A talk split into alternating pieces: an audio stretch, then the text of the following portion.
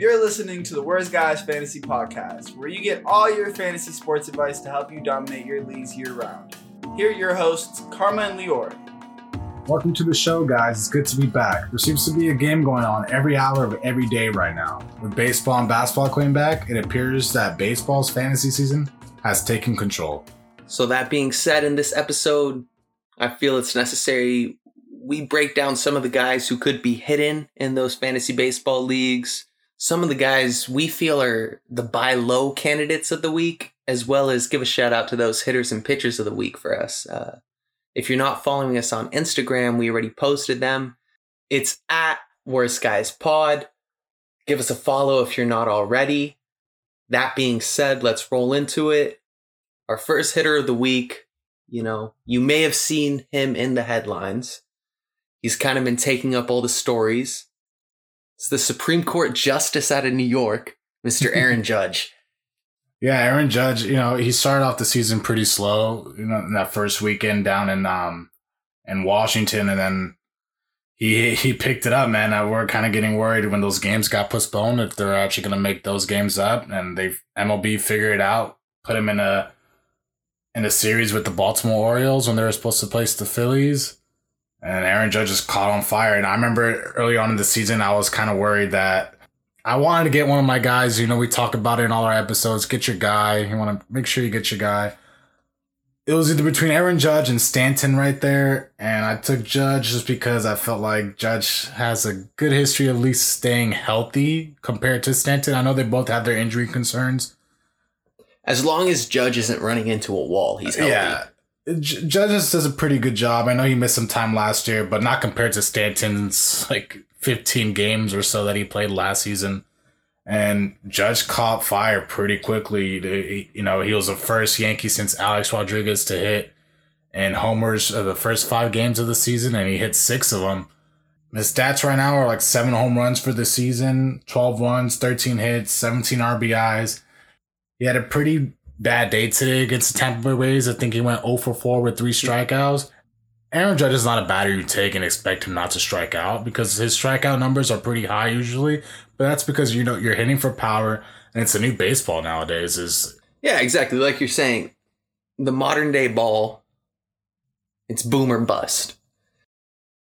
So when you have a hitter like Judge, who, like we said, is one of those boomer bust hitters, going up against uh, Blake Snell in Tampa Bay. We understand Blake Snell. He he's coming off the injury. He has the pitch limit.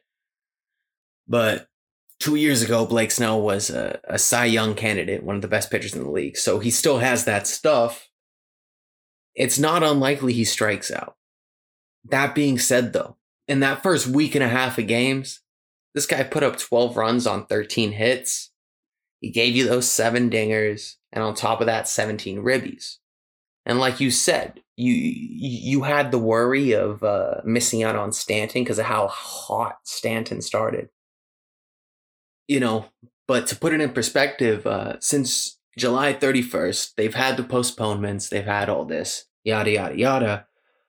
But in total the guy's batting 2 for 21 since that date yeah, I mean, no, Stanton's still very um one of the top hitters in baseball, and he will be continuing on for the rest of the season. I was just getting kind of worried that maybe Judge had messed with his swing a little bit throughout this whole, you know, the two extra months they had off or whatever it was, and you know, I was getting kind of scared. I was like, man, I really wish I was able to get that guy, but I'm happy now, and I feel like Judge is one of the players. Unless I'm getting blown away by an offer, you know, there, you have these type of players, unless you're getting blown away by an offer, you really cannot trade them, especially if you have emotional attachment. I know it's fantasy, but you know, these players, you want someone that you're watching on the day to day basis. And that leads to, you know, one of our other players of the week. If there's, there's always issues around drafting players from Colorado due to the fact that their away games, they, they seem to be having a different level of success in away games instead of how they play in Colorado. But Trevor Story has started off the season pretty hot here. He was also our player of the week. And you know, the whole story was focused around Nicholas Castellanos, and I don't want to deter to the fact that that guy has had a hot start to the week. And but just for Trevor Story's numbers here, he's been hitting for average. He has 11 hits, four home runs, five RBIs, and two stolen bases, which was still pretty effective throughout the hot start. And, you know, this week he had a couple games at home. I believe that Story will still be consistent and he will still have that production that you had drafted him for early on in the first round or in that turn pick in the second round. Yeah, I mean, listen, the guy's going on average uh, throughout all uh, all drafts. We're talking ESPN, CBS. Uh, this is a cumulative that we get from Fantasy Pros. Uh, he's going 8.8 usually in the draft, so he, he's a first round pick. And to get these numbers, you're happy. Now, as you mentioned, the world is focused on Nick Castellanos. I just want to give him a quick shout out because he is doing fantastic and kind of give a little bit of background why we gave Trevor Story the edge. Through that first week, Trevor Story with the 11 runs, Nick Castellanos with the 10. Yes, he is batting 333, you know, above average. But then we go over to the home runs. Nick Castellano does have the edge at 6 to 4. But when we're talking about a team in Colorado, I believe it was their first home stint of the season. You get a couple more of those uh, thin air atmospheres, those homers are going to rise. But the thing is, for us, in terms of fantasy, we like guys who get you points everywhere, fills out every single type of category. And this dude, Travis Story, he already has the two stil- stolen bases. Meanwhile, Nick Castellanos is as athletic as he is. He doesn't really steal bases, so he has zero. So we give the edge to Trevor Story just because we feel like there's an extra category filled in terms of fantasy that gives Story the edge. And we're talking not just points, but roto leagues, category leagues, and on top of that, the head to head point leagues.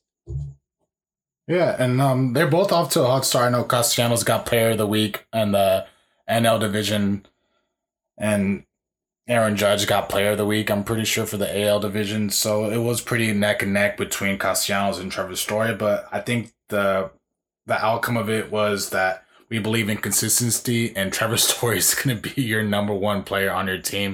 You know, week in week out for the for the most part along with some of the pitchers that have just blown us away to start off the season, and not very surprising for one of them.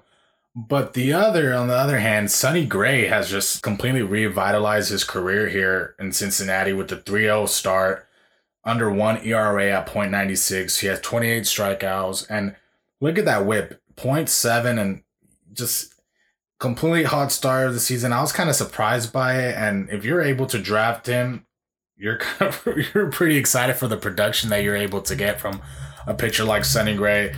I know a lot of pitchers out there that were drafted early haven't really been able to perform at that level, and you're able to get Sonny Gray at his ADP in the ninth round was at 107, I believe, and that's great value to start off the season. He probably won you a couple weeks there, but if you're if you had those pitchers you've drafted early in the second, third round, or even the first round. Justin Verlander's out for the year, most likely. Max Scherzer's Max Scher- just left with an injury. Yeah, Max Scherzer took himself out of the game with an injury. Strasburg hasn't pitched a game yet. And I- Walker Buehler hasn't looked that very good for the Dodgers so far. His control is all over the place, and I just want to mention it as a Dodgers fan that Madison Bumgarner's velocity is off by four miles per hour. yeah, um, uh, we'll get to the Madison Bumgarner and the whole that Arizona Diamondbacks pitching rotation has just looked completely awful for beginning of the season. And me and myself, a Robbie Ray owner, kind of shocked by it. And it's kind of looking at like where did these how like what happened to these pitchers? You kind of start to worry if they were trying to change a lot of things in the off season, maybe some control, um, some mechanics, and sometimes it's good for you, sometimes it could hurt, or sometimes you're caught in the in between of not knowing in which way you want to use your mechanics, and you know when you're working on some new things or going back to old things, and sometimes you're caught in the middle in between those, and man, Robbie Ray has looked lost out there on the mound, and Bumgarner has lost his velocity as well. Listen, one thing I, I want to ask you real quick. As a Robbie Ray owner, the guy, you saw a lot of talk on Reddit, on Twitter. He had Cy Young potential because of just the sheer amount of strikeouts he got you last year. He, he was an amazing strikeout pitcher last year. And I remember we we were watching the previous uh, Robbie Ray start together. The guy was throwing outside the zone left and right. And uh, is it a loss of command? I don't know. Is it a change in uh, pitching game plan? I don't know. However, though, as a Robbie Ray owner, given what you've seen so far, is he a drop? Uh, I don't think he's a drop as of now. You know, he's had a he had a tough matchup in the game we're talking about against the Houston Astros. So when you have a pitcher going against that type of offensive lineup, you could take it with a little grain of salt. Okay, yeah, he got shelled. Maybe maybe I shouldn't have started him. That And- that that depends on sometimes we have we have a saying that you always start your studs here, and I'm not saying Robbie Ray is my stud, but I just had a pretty good feeling that maybe he was able to bounce back after two bad starts, and that wasn't it. that wasn't it. But but also on the other side, Lance McCullers didn't look so good for the Houston Astros either. You know, he broke down in the third inning right there. He, gave up eight runs. He only had one strikeout. he totaled up with a 19.64 ERA with Yikes, man. You had your our boy Cole Calhoun hit it inside the park Oh home my run. goodness. I'm so glad you brought that up. I'd love to give a great shout out to the Gunther, Stone Hansen, my boy. Cole Calhoun is his man, and I have hated on Cole Cole Calhoun since maybe 2013. I've hated this man. Oh, do I love him after that hit? yeah, he was able to.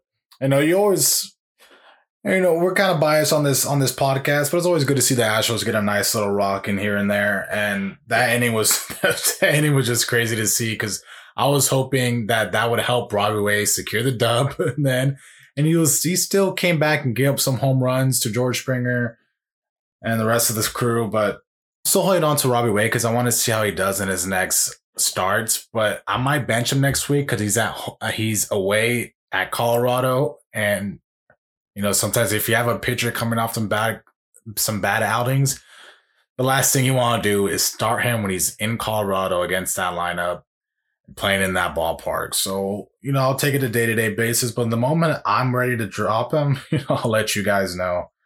But enough with the negatives here. Our other pitcher of the week, and you know, we're not surprised here because last episode we talked about him being a candidate and our favorite for the Cy Young, and that's Shane Bieber. He's your guy here, Lior, and he started off pretty hot. Sub one ERA at 0.83. He has 35 strikeouts for goodness sakes, and under 0.7 whip. Listen, as you well, well, well know, I'm a believer. Okay. Now, uh, if I'm not mistaken, I drafted this guy last year, in maybe like the fifth, sixth round. Ended up getting to the finals because of it. Now, Shane Bieber has probably, in my opinion, the filthiest fucking stuff in the league. It's disgusting what this guy does. Just to put it in perspective, okay, listen. In his last start, right, he had 106 pitches. 23 of them were called strikes. 18 were singing, swinging strikes. It's a total of 30, uh, 41 strikes.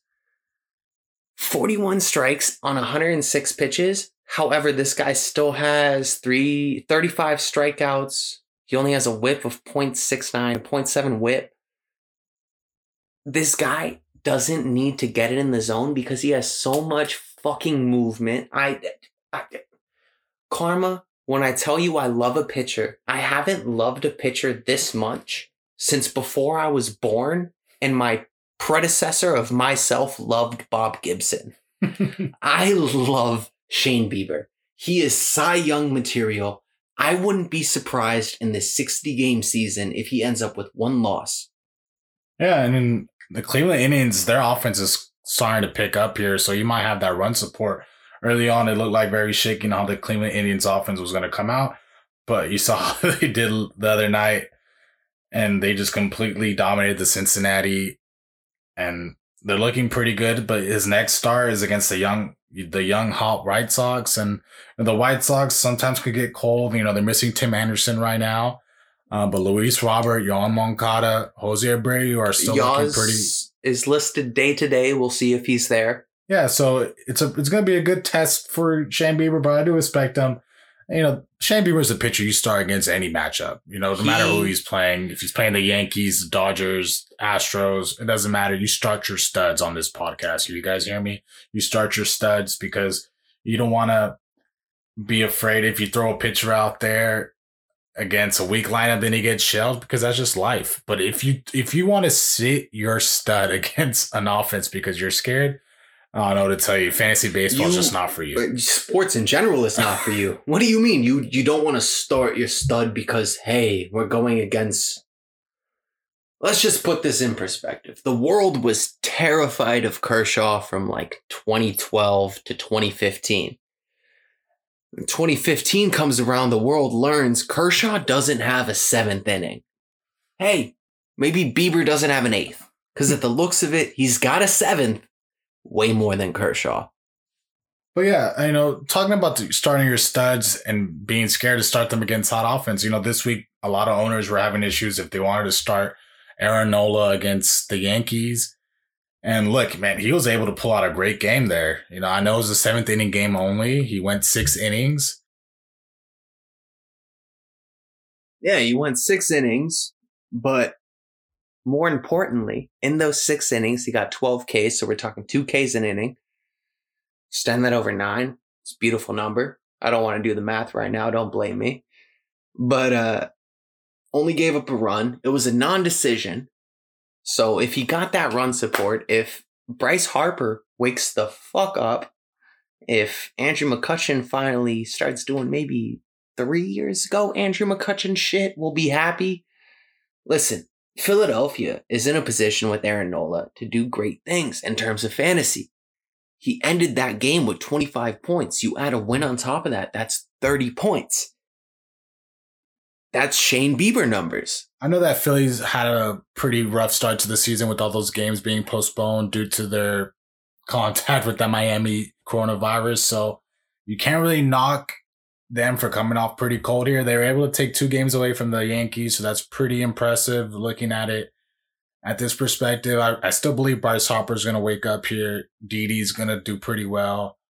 Not really sure about McCutchen here. Rhys Hoskins not looking that great to start off the season as well. JT Realmuto, though, has Yeah, recently J- woken up. Yeah, JT Realmuto, if you're able, I know not a lot of us like to draft our catchers early, but if you're able to get JT Realmuto, man, at least you didn't draft Gary Sanchez because Unless, hey, if you're drafting a catcher early, at least you didn't go Yaz. You went JT. yeah, or Gary Sanchez because his start Oof. of the season has been That's horrid. yeah, it's it's been disgusting. But you know, you hang on there for the Gary Sanchez owners. He's going to turn him back around eventually. But hey, the catchers positions are very iffy. There's five, six catchers that you want to own, draft that you feel very comfortable with. We're talking about the Contreras. You're talking about the Mitch Garvers. Hey, I, I'm glad you mentioned Mitch Garver because this guy was supposed to be like the sleeper cell in terms of catchers. Dude's only put up eight points. Yeah, and hey, man, that happens in that happens in fantasy baseball. And that's why a lot of people like to punt catching. Sometimes it, you, It pays off. if if you're out there and you're listening and your catcher just been just shitty, Hey, throw him, get a nice utility. yeah, throw him and use a nice utility, man. Bench that spot because you're not gonna get much production from that. Speaking of utility, I just I just want to bring it up. I'm usually not a fan of the strictly DH position, but uh for some reason he fell to me at 87th overall. We're talking the 8th round, Mr. Nelson Cruz. Hey, listen, I mean he's what like 41 years old or something? The guy is putting up a 373 average.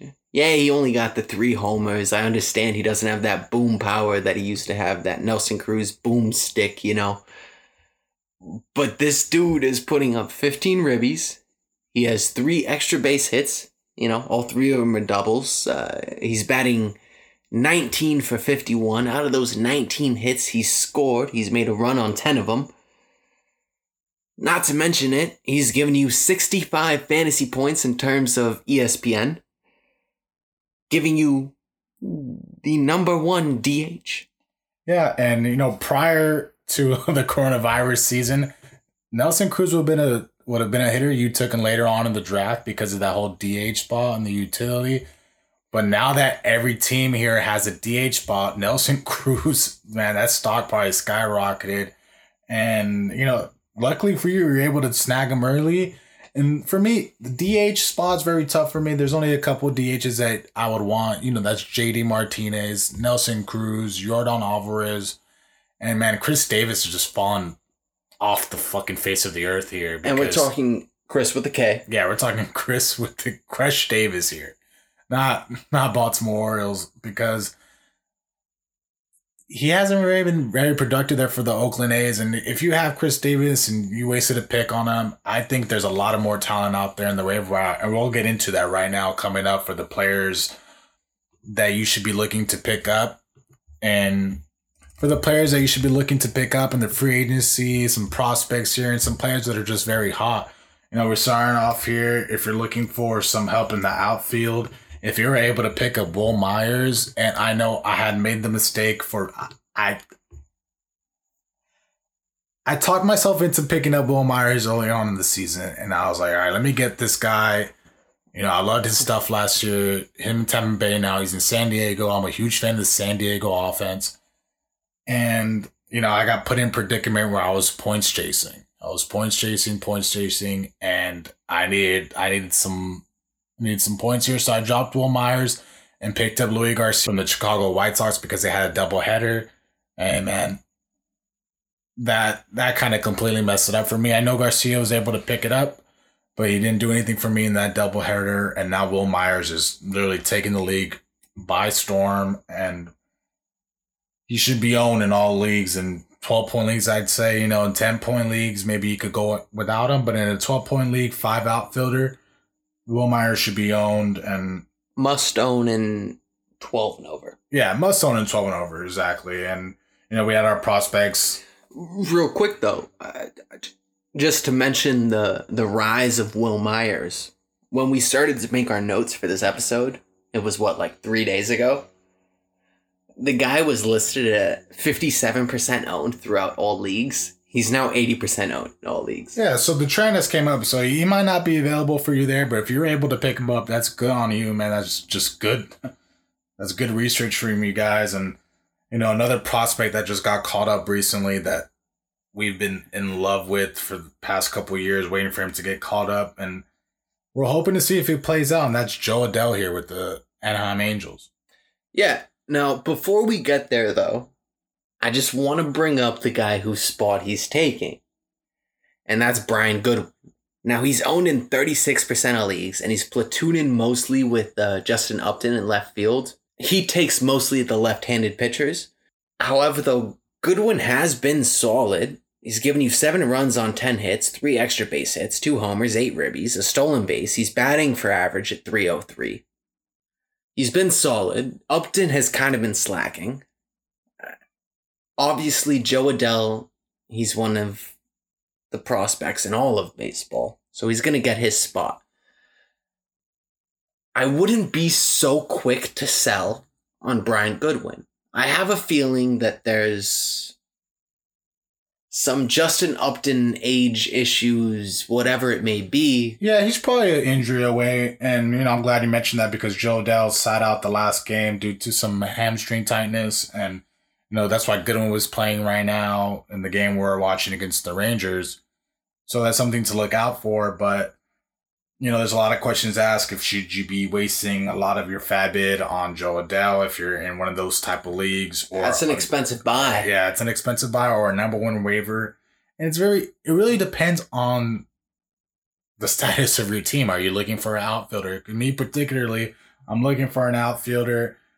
If I saw Jo Adell was available, he was not. We have a buddy in our league that's really huge into prospects. He listen, before we get into him, Mr. Baton, I'd just like to foreground that he's part of the farm system for a certain org- organization.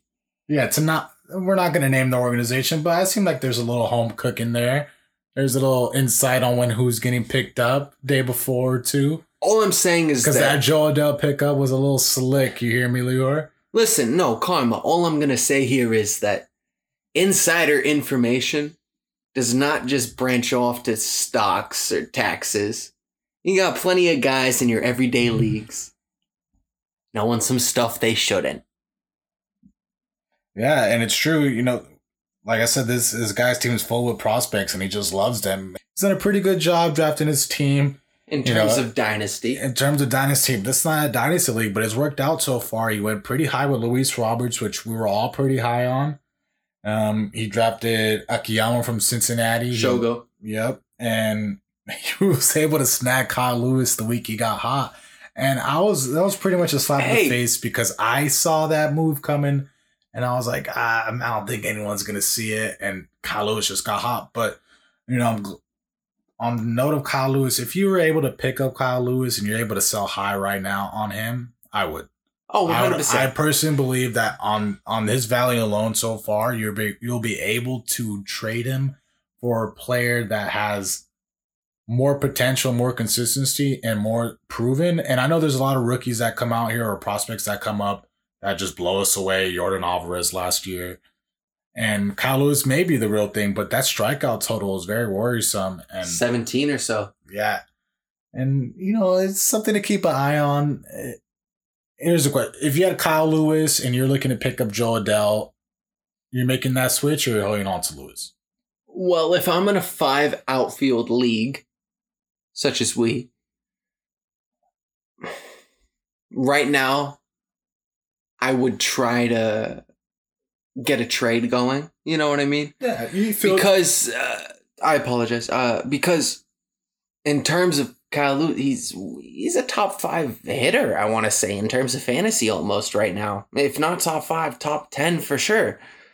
Just point wise, but um, uh, if I'm thinking long term, can he sustain it? No, because there's something about Seattle with these younger guys in the beginning of the season. I don't know if you remember last year. It was uh he wasn't that young, but Domingo Santana was like the number one outfielder for five, six weeks or whatever. And then you also had Daniel Vogelbach as uh, the DH first baseman. But these guys had some of the hardest starts I've ever seen in fantasy baseball last year in 2019. So it fits into play that Seattle has these guys like Kyle Lewis going off. I would try to unload him the same way. I hate to bring it up because he's a good friend of mine and he's the producer of this show. But I swindled Cameron. I gave him Kike, a guy who's losing his job in two, three weeks to Gavin Lux. We're talking a guy who plays maybe three times every month. To Josh Bell, one of the coldest hitters in the league, I understand that. But one of the streakiest hitters as well. Yeah, and and when that trade went down, I kind of figured that you know there's always going to be players in your league that want to. I wouldn't say panic, but you know Cameron had a point there. It's a short season. Sometimes you can't afford to be waiting for a player to to get hot, but so, sometimes you can wait a week or two. It really depends on the player. Listen, Josh Bell last year by the All Star break, he was one of the top players in fantasy and he just took the league by storm. And I do expect him to get back to that level. And it just takes time. That that whole Pirates offense is it just it's a shit show over there. But Josh Bell has a talent to get back to where he's usually at. And you know, that was a pretty good trade from you. You're able to take a player that was hot, target a player that was pretty cold. And there's a lot of players we're going to be talking about um in this episode that where you'd want to you know, make some offers for the owners that have these certain type of players. And listen, if you're an owner of that Christian Yelich, Oh, that's an interesting conversation. the Cody Bellingers, hey man, if if you're not gonna get an offer that blows you away, Don't do it. you you really just can't do it. And I'm saying that I'm not a I'm not a Bellinger owner or Yelich owner, but I did I did field some offers for Christian Yelich and the Yelich owner. Our boy Griffin, he literally said, "Hey, I'm not looking to make a trade right now," and that's totally fine because you know the type of talent you have at that point. You're not panicking. Christian Yelich would finish off the year as one of the best players in baseball, He's- but as of right now, he looks completely lost at the plate. Listen, yeah, you're right. He's lost complete. Real quick though, I just wanted to mention he's a top two MVP candidate last year. Most likely will be a top five candidate this year. Anyway, that being said, Christian Yelich is batting 111. Karma 111. I'm not too confident in my batting abilities, but I think I could at least go 0.5. so he's twice as good as a major leaguer as I am? I don't know. Eh, I'm just saying. Yeah, that's like it's tough. You, you're you're drafting Christian Yelich in the top five pick. Top three? What are you saying? Top Yeah, five? top five, top three. I'm not sure where he went in this. I think he went fifth in this draft. I think he we have fifth. some bozos. Yeah, I think he went fifth in this draft, but when he's performing at the way he is right now, it's very tough to just sit there and watch. But it's happened. You look, the owners that drafted Ronald Acuna, he started off pretty slow. He's gaining back in there, and you know, there's a there's a bunch of other players that were drafted pretty early that are on are in slow starts. But for as as long as Christian Yelich is concerned, I'm not really worried about it. I don't know about you. I don't have any much stock in Christian Yelich, but How much? Let's put it this way: You're a Christian Yelich owner. How much does it take to sway your mind? I I would need to hear some names. I would it, it depend. I would love to get if I'm a Christian Yelich owner, you give me a top bat or a top pitcher. Are we talking top bat in terms of numbers? Because in terms of that, we're talking Yaz. Yaz No, no, no. You need the name too. Yeah, I need the name. I need something that's proven. Because listen, you're, you're you're trading away an asset that's pretty bad right now, but you know you The ha- second it turns around, you yeah, regret the it. second it turns around, you're going to regret it. So if you're selling low on Christian Yelich, and and by week three, week four of the season, he's picked up to Yelich's his peak, it's going to be it's, it's going to be really tough to watch some baseball for yourself. But you know, I'm thinking maybe if you pair a Kris Bryant and a Sonny Gray, I may take that. If I'm a Yelich owner. That's a high price still. It is a high price. I respect it. I I understand. I you throw put in it a picture way. there. put it this way: I own the MVP of this season as well as the Rookie of the Year, Mike Yastrzemski. Um, that's what I would take for him. So you you're 100 percent right. Yeah. By the way, Mike Mike Yastrzemski, MVP 2020 NL. yeah, I know. Hey, Yaz is going to be the 30 year old rookie of the year, and I'm, I'm very happy to see it. It's like the fourth oldest Rookie of the Year of all time. but, and I'll say the same thing for the Cody Bellinger owners out there. I don't know about you, but if you have the Cody Bellinger and someone gave you a low ball offer, I'm, I'm declining. Wouldn't you? If someone gave you a no, if someone today gave you a Whit Merrifield for Cody Bellinger straight up, the way Whit Merrifield has started, would you take it? Listen, number wise, you're inclined to because Yeah. Whit Merrifield is having an amazing year. Yeah. I'm glad you bring him up. But your heart says Cody Bellinger. That's fuck. That's 50 home runs a year. Yeah. And you know, that's a problem when it becomes a shortened season. A lot of people are going to panic here. So if you're one of these owners, I'm just going to tell you right now, you take the offer that you're comfortable with and you know they're training for name power here. If someone's hitting you up for your Christian Yelich and Cody Bellinger, is because they're betting on your player to come back because they know the type of value your player has. So don't be trading them for anything less than what you deserve. Hey, if you want to be that guy in your league that trades away your star player for some for some scrubs, just because he's had a slow two cold two starts, and I'm not talking about your your middle of the draft top player. I'm talking about your first round draft picks that are underperforming. And if you're that player that traded Juan Soto throughout the coronavirus, hey, I can't blame you for it. But when he comes back up in the next week or two, you're probably going to regret it. And but now let's talk about the players that are started pretty slow that you didn't draft that early on. I'm talking about the third, fourth, five, six range. Let's move on to Pete Alonso in our draft. His ADP was at 33. Man, this guy looks completely lost. Listen, the Rookie of the Year from last year in the NL. If I'm not mistaken, he put up 50 plus home runs. Uh, the Panda Bear, as we like to call him, one of our favorite players. Whew, this guy is ass. I'm not gonna lie to you. Listen, batting 180, to put that in perspective, he's had 50 at bats, he's hit nine of them. One of them has been a homer, but 20 of those at bats have been strikeouts. This dude has only gotten a single hit in the last three games. Listen, Pete Alonso, is it time to worry? I with Pete Alonso here, it looks like it is time to worry because and I wasn't really a huge fan of him last year. You know, some man, the balls were fucking juiced.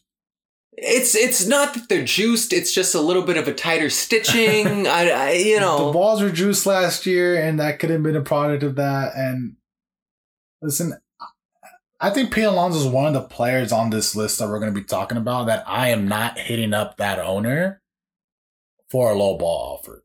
It's not worth my time. But if you're owner of Pete Alonso, hey, you just got to ride it out. There's really shit you could do about it because in our league, I know oh. Griffin oh. Griffin took him early, I think second, third round. And we looked at it. I remember I, we were talking about it. I was like, man, that's early. We yeah, you're right. I, like, I remember that's, that's yep. an early pick, and some people you're just blinded by the production that they had the year before, and I can't blame some players for that. But now I'm not I'm not shooting offers for Pete Alonso. You know, I'm glad you say that because there's one player who everyone was so so high on, who I I wouldn't give you my worst worst reliever pitcher for. This dude Gleyber Torres. Oh my goodness and yeah. I bring this I bring this up because you a Yankees fan.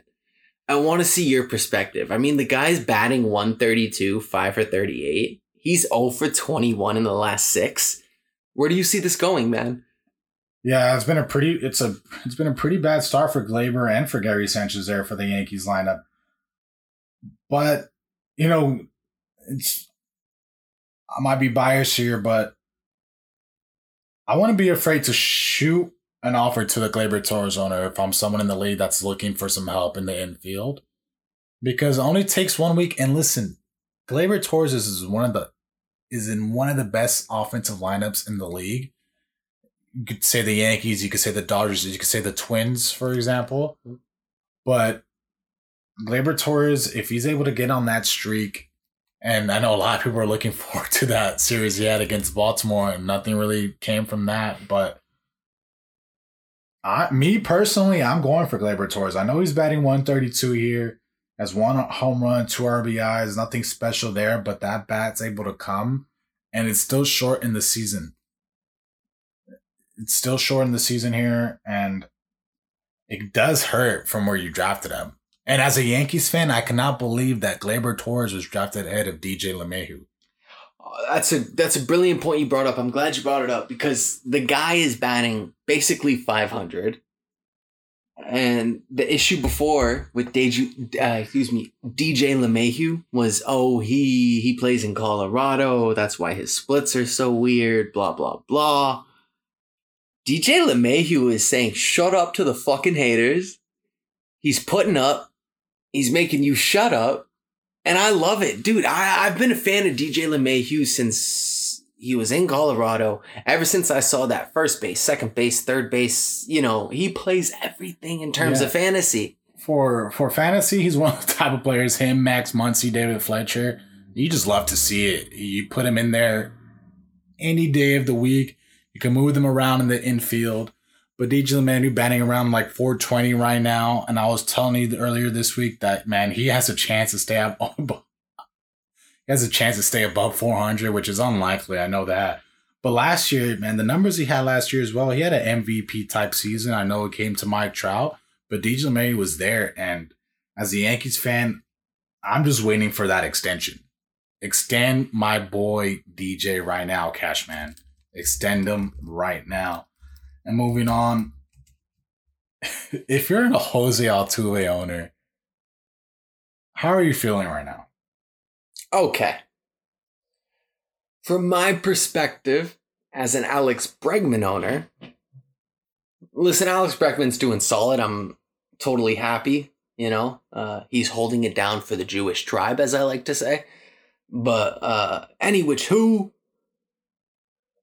the Astros superstars are batting just how the world wanted them to bat. Yeah, and if you're looking at the top bats for the Astros, I think earlier this week, Altuve, Bregman, and George Springer combined were batting under 200. Beautiful. And it really makes you fucking think. It really makes you think, man. And it's a sad thing in baseball when you see these type of players and you're just you're just amazed by them in fantasy the last couple years and what they were able to do on the field for you. I know I've had my shares of Altuve, Correa. Now this year, I don't want anything to do with these side players. I'm still going for, you know, if you if you're able to get a pretty good offer for an Altuve or a Bregman owner, I'll probably do it. Even for George Springer, but the way they're hitting right now, it really just makes you think as a as a baseball fan on what the hell was happening the last couple years. And but Altuve still he's batting 10 for 52, three home runs, 14 strikeouts. These guys look lost at the plate in Houston. You know, some people would say that they're batting the way they should or how they want them to or whatever it may be given how the world feels about the cheating situation. Personally, I'm more shocked that no one has really thrown at them. And secondly, I didn't think they would be this affected by the whole situation. Because Yeah. in my opinion, Jose Altuve, Correa, Bregman, Springer, uh, even Yuli Gurriel, Yuli Gurriel is doing pretty well for the Astros right now, but we talked about it before the season started on how affected these players were going to be by the whole situation, and it's starting off to look pretty slow starts for these guys. And if you're an Altuve owner, you're probably not feeling too hot right now, but I'd hold on to him because Altuve is the type of player that you just needs a couple swings in there. Same with Bregman. You're, t- you're talking about some MVP type players, regardless of what happened in the past. And jokes aside, these players are the, have the type of talent to pull it all around. Well, that leads to another player that I want to talk about that where it's very the track record wasn't really there, and me personally as an owner got completely fooled by it. And I was high on him. You were too, because I know you had stocks in him last year, and we had him pretty high. He almost made the top twelve hitters list in our in our rankings, and that's Rafael Devers here, which he dropped in our draft. His ADP here is in the twenty eh, at twenty right here in his ADP, and I was able to take him in the third round. And I remember when we were drafting, I was like, "How is this guy still on the board?" I took Freddie, I took Gerrit Cole in the sixth pick, took Freddie Freeman, and then it was between Freddie Freeman and Devers when I was And drafting went at Freeman. and I was like, you know what? Let me get my boy Freeman here. I really love what Freeman's able to do. I love the Atlanta Braves offense. I was like, I'm gonna go Freeman, and then I see Devers dropping, Devers dropping, Devers dropping, and in my head, you know, sometimes you you have a plan going into a draft, and this is where I completely messed up. And hopefully, I'm able to make some moves throughout the throughout the season and fix the mistakes you have because you know, I'm the number one person that always says it to all of our friends after drafts is you do not win your league on draft day. You win it by the trades you make and the acquisitions you make in free agency. And that's why these podcasts help a lot. But I took a shot at Devers there. I saw the, I saw the value in the third round and I, and where we had him going into the season, but so far, man, it looks like he's just completely lost. And I know he's the type of player that's able to turn it back around, but he's hitting 200 average. He didn't do so well today. Nine for 45, one home runs, two RBIs, 16 strikeouts. And it's one of the most disappointing starts so far for me personally because we were so high on a player like Devers. And he just hasn't been able to show even. Sometimes you look at the at bats and you're just like, is this the third baseman that took the league by storm last year for the Red Sox. And I know Mookie Betts is no longer in the lineup, but they still have Xander. They still have JD. It may not help that Benintendi is slowing down there, leading off for the Boston Red Sox. So it, it may help pitchers go straight after JD, straight after Devers. But Xander's still, hey, the X Man is still performing at high value. And Listen. me personally, I'm trying to move Devers, and I know I've filled some offers out there, and a lot of players, a lot of owners in our league haven't really taken the buy yet, but hey, I'm holding on as of right now. Maybe I could get something done. But also another player I'm talking about that has, yeah, I know you had him on our notes saying one of the overhyped players, and I was just pretty excited. I was able to snag Keston here in the draft to fill out my infield along with Devers. But man, this guy, I don't know if it's a slow start from Christian Yelich or just the Milwaukee Brewers offense in general, but Keston Hiura has not been the player that he was when he came into the league last year, halfway into the season. And it's very disappointing. And it's really hard to be able to trade these type of players because Keston Hiura and Devers don't have that much of a track record where you're able to tell an owner like, hey, no, you're you're one hundred percent right. Uh, in terms of Keston Hiura and Rafael Devers, they're two players who had their breakout years last year. So if you're dealing in a fantasy league of guys who don't really keep up with the league in terms of who's the superstars in AAA, AA, who are the prospects coming up, they don't really care about Rafael Devers or Keston Hiura. But in terms of fantasy baseball, these two guys were literally the princes promised. You know, Devies was drafted in the sixth, seventh, eighth round last year, ended up being one of the top, I want to say top eight players in all of fantasy last year. Excuse me if I'm uh, freeballing here, but he was good. I had him. I know he was good. Now, both of these players are guys that should win you leagues. That's why their ADPs are 20 and 48 to say that they're not going to continue at the level that they had, it's hard to say they won't, but it's also not that hard to say that they will, just given the fact it's one or two years of them doing that. Yeah, of course. And, you know, we're about four weeks left of the season at this point by the time listen to this episode. And it gets really tough out there starting off 0 2. One and one, you pretty have a good shot. Two and zero, you're still looking pretty good unless some things happen. But there's still some time out there to make some moves, guys. And you know, to wrap up the episode, we have some of the pitchers we're looking at. If you're worried about with some slow starts, if you're able to put in an offer to steal that pitcher away from their from their owner and starting off, I know you took him with some drafts, and that's Charlie Morton. How you feeling how Charlie Morton started off the season so far? Listen, now I went a little early on Charlie Morton. His uh, ADP throughout all leagues is around 46.2. I went and uh, pulled the trigger at 36.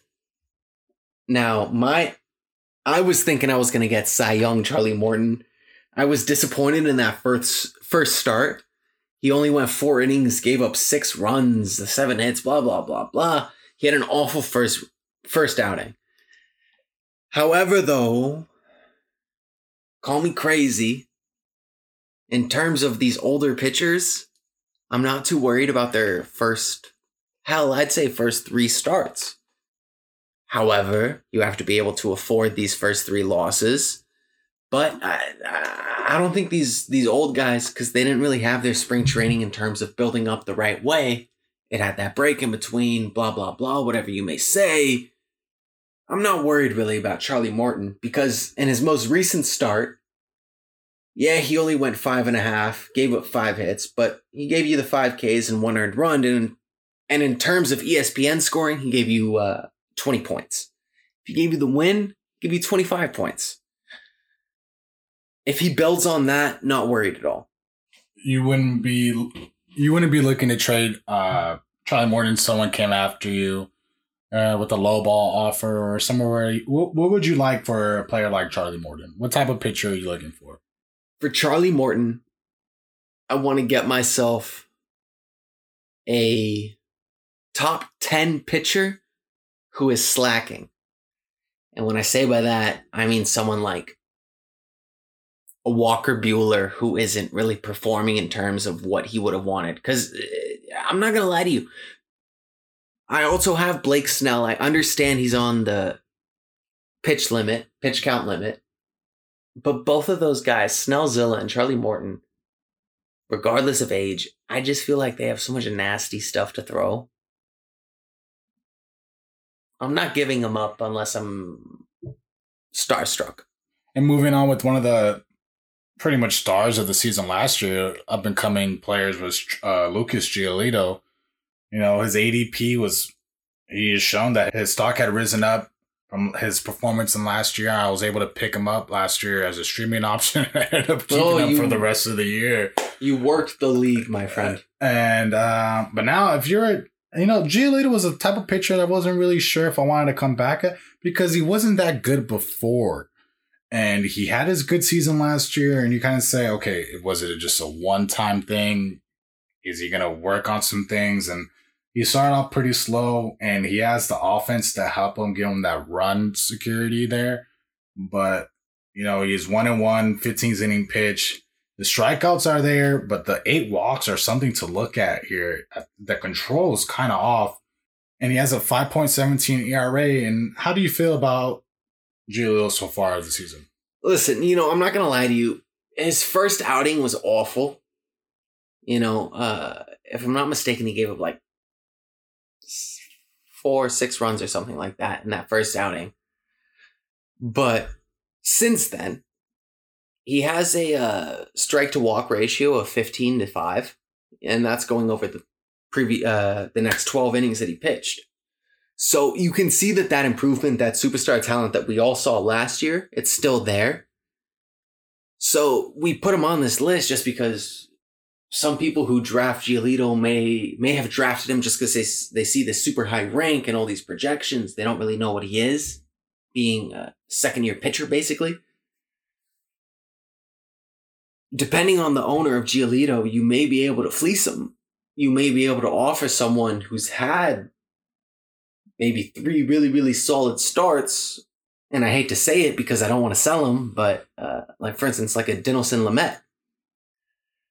Amazing first three starts. He almost no hit the Dodgers before he he got taken uh, in the sixth or seventh, I believe. But hey, someone who doesn't really follow too much, you know, that the guy who can be persuaded by hot starts and whatnot. Giolito, I feel like is is the type of guy who you could target, who could end up filling out your rotation and winning you the league. And to wrap it up, another pitch on our list. I know last week we had said that we had we had put him up on our rankings list just because he had that time to recover from his knee injury, and that's Mike Clevinger. He was drafted still pretty early on in the third, fourth rounds here with his ADP at 33.4. You know, 101 first start. He's playing for the Cleveland Indians here. He has still the offense is starting to pick up, so you will have that run support coming up and 15 strikeouts, but these the walks here with 10 walks and 16 inning pitch, man. Is it just is it just getting the rust off here for Mike Clevinger, or is it something to be worried about as a fantasy owner? But in terms of worry or sell, I don't do it. However, though, if you have someone in your league who's a Mike Clevinger owner, who's apprehensive after that like one on one start and like the 10 walks and whatever it may be, you know, like the first game, uh, he put up 19 points, then it was a negative seven, and then another 19 points.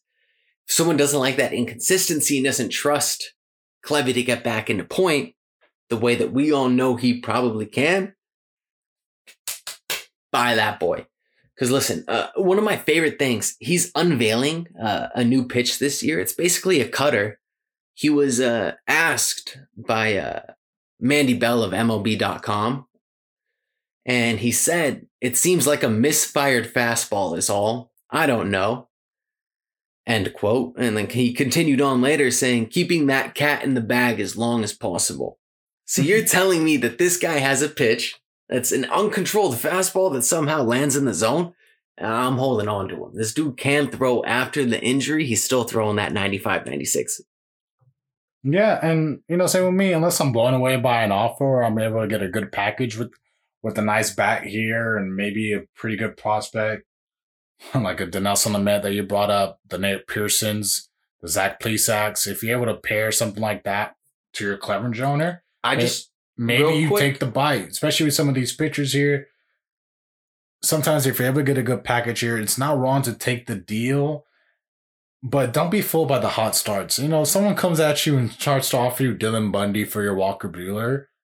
you know, your Mike Yaz for your Hey, you know, I'm not gonna lie. I'll take a as a Yaz owner, I'll take a Mike Yaz for Mookie Betts.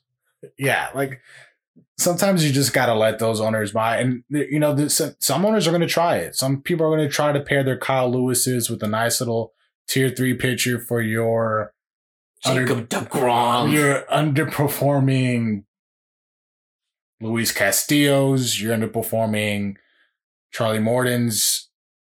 Your pitch count Blake Snell, which is really annoying to see. I know we knew that coming into the season that Tampa Bay was gonna protect his innings limit, but man, the guy was pitching lights out um, Listen, early on this afternoon against and- the Yankees. And hey, I hate to say it, but like the typical development of a guy coming on a pitch, it's you build an inning every start or a plus 15 pitches every start. He's been stagnant at three innings and 50 pitches. He's been stagnant, and it is so frustrating as an owner.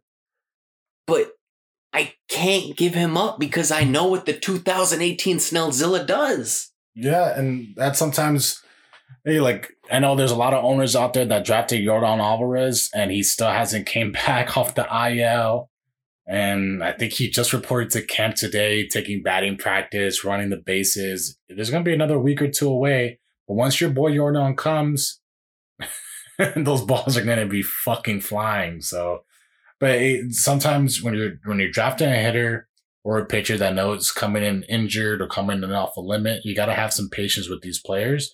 And even when your players are coming off with the cold start, the Bellinger owners, the Christian Yelich's owners, the Bregman owners, hey, hold on in there. If you get an offer that you can't refuse, and hey, and sometimes you just got to do what you got to do. But these slow starts happen all the time. It just really sucks that this year, six weeks long, and it's a very short season. So sometimes you really got to make a move. And I'm in that position where right now I'm trying to make moves here. I'm not really worried right now in the season. I'm looking at a one on one start. We'll see how this weekend goes for me. But I know there's moves that need to be made regardless of how my team looks. But just keep your eye out there on the waiver wire. Some pitchers to stream. You know, the streaming always works. We have some pitchers coming up. Spencer Turnbull pitching on Sunday against the Pittsburgh Pirates. It should be a pretty good matchup for him. He's looked like a reinvented pitcher out there. Even though Matthew Boyd today, hey Matthew Boyd, screw you. Um, you know, I started Matthew Boyd today hoping that he would be able to bounce back against Pittsburgh Pirates. That didn't really work out well. You have Cristian Javier this weekend pitching. He's been looking lights out for the Houston Nationals. Looks like they have a pretty good rookie there. And I hate to interrupt you, but you didn't even bring up the guy out of Cincinnati, Tyler Mahle. I mean, yeah, he's only owned in like 5.7% of leagues, but he's going up against Kansas City and Pittsburgh. He already has a 1.8 ERA. He's giving you the 10 Ks, three walks. I mean, in his last matchup against Bieber, he was just as good as him.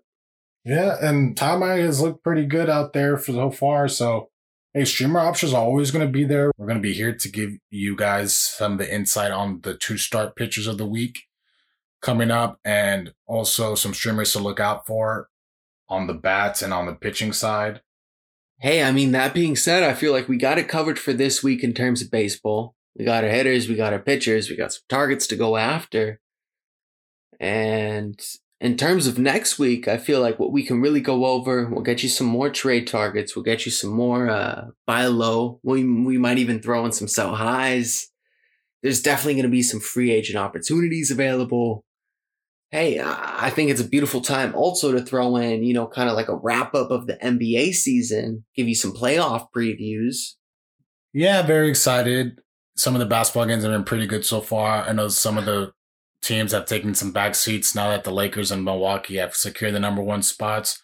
But there's still some teams fighting for some playoff seedings. You got Memphis, you got Portland, you got the Spurs and the Suns looking to get in there. Brooklyn's looking good. Sounds to me like we got a whole lot to talk about in the next episode. Guys, thank you so much for tuning in. We'll see you soon. Stay safe, stay healthy, as usual. Peace out.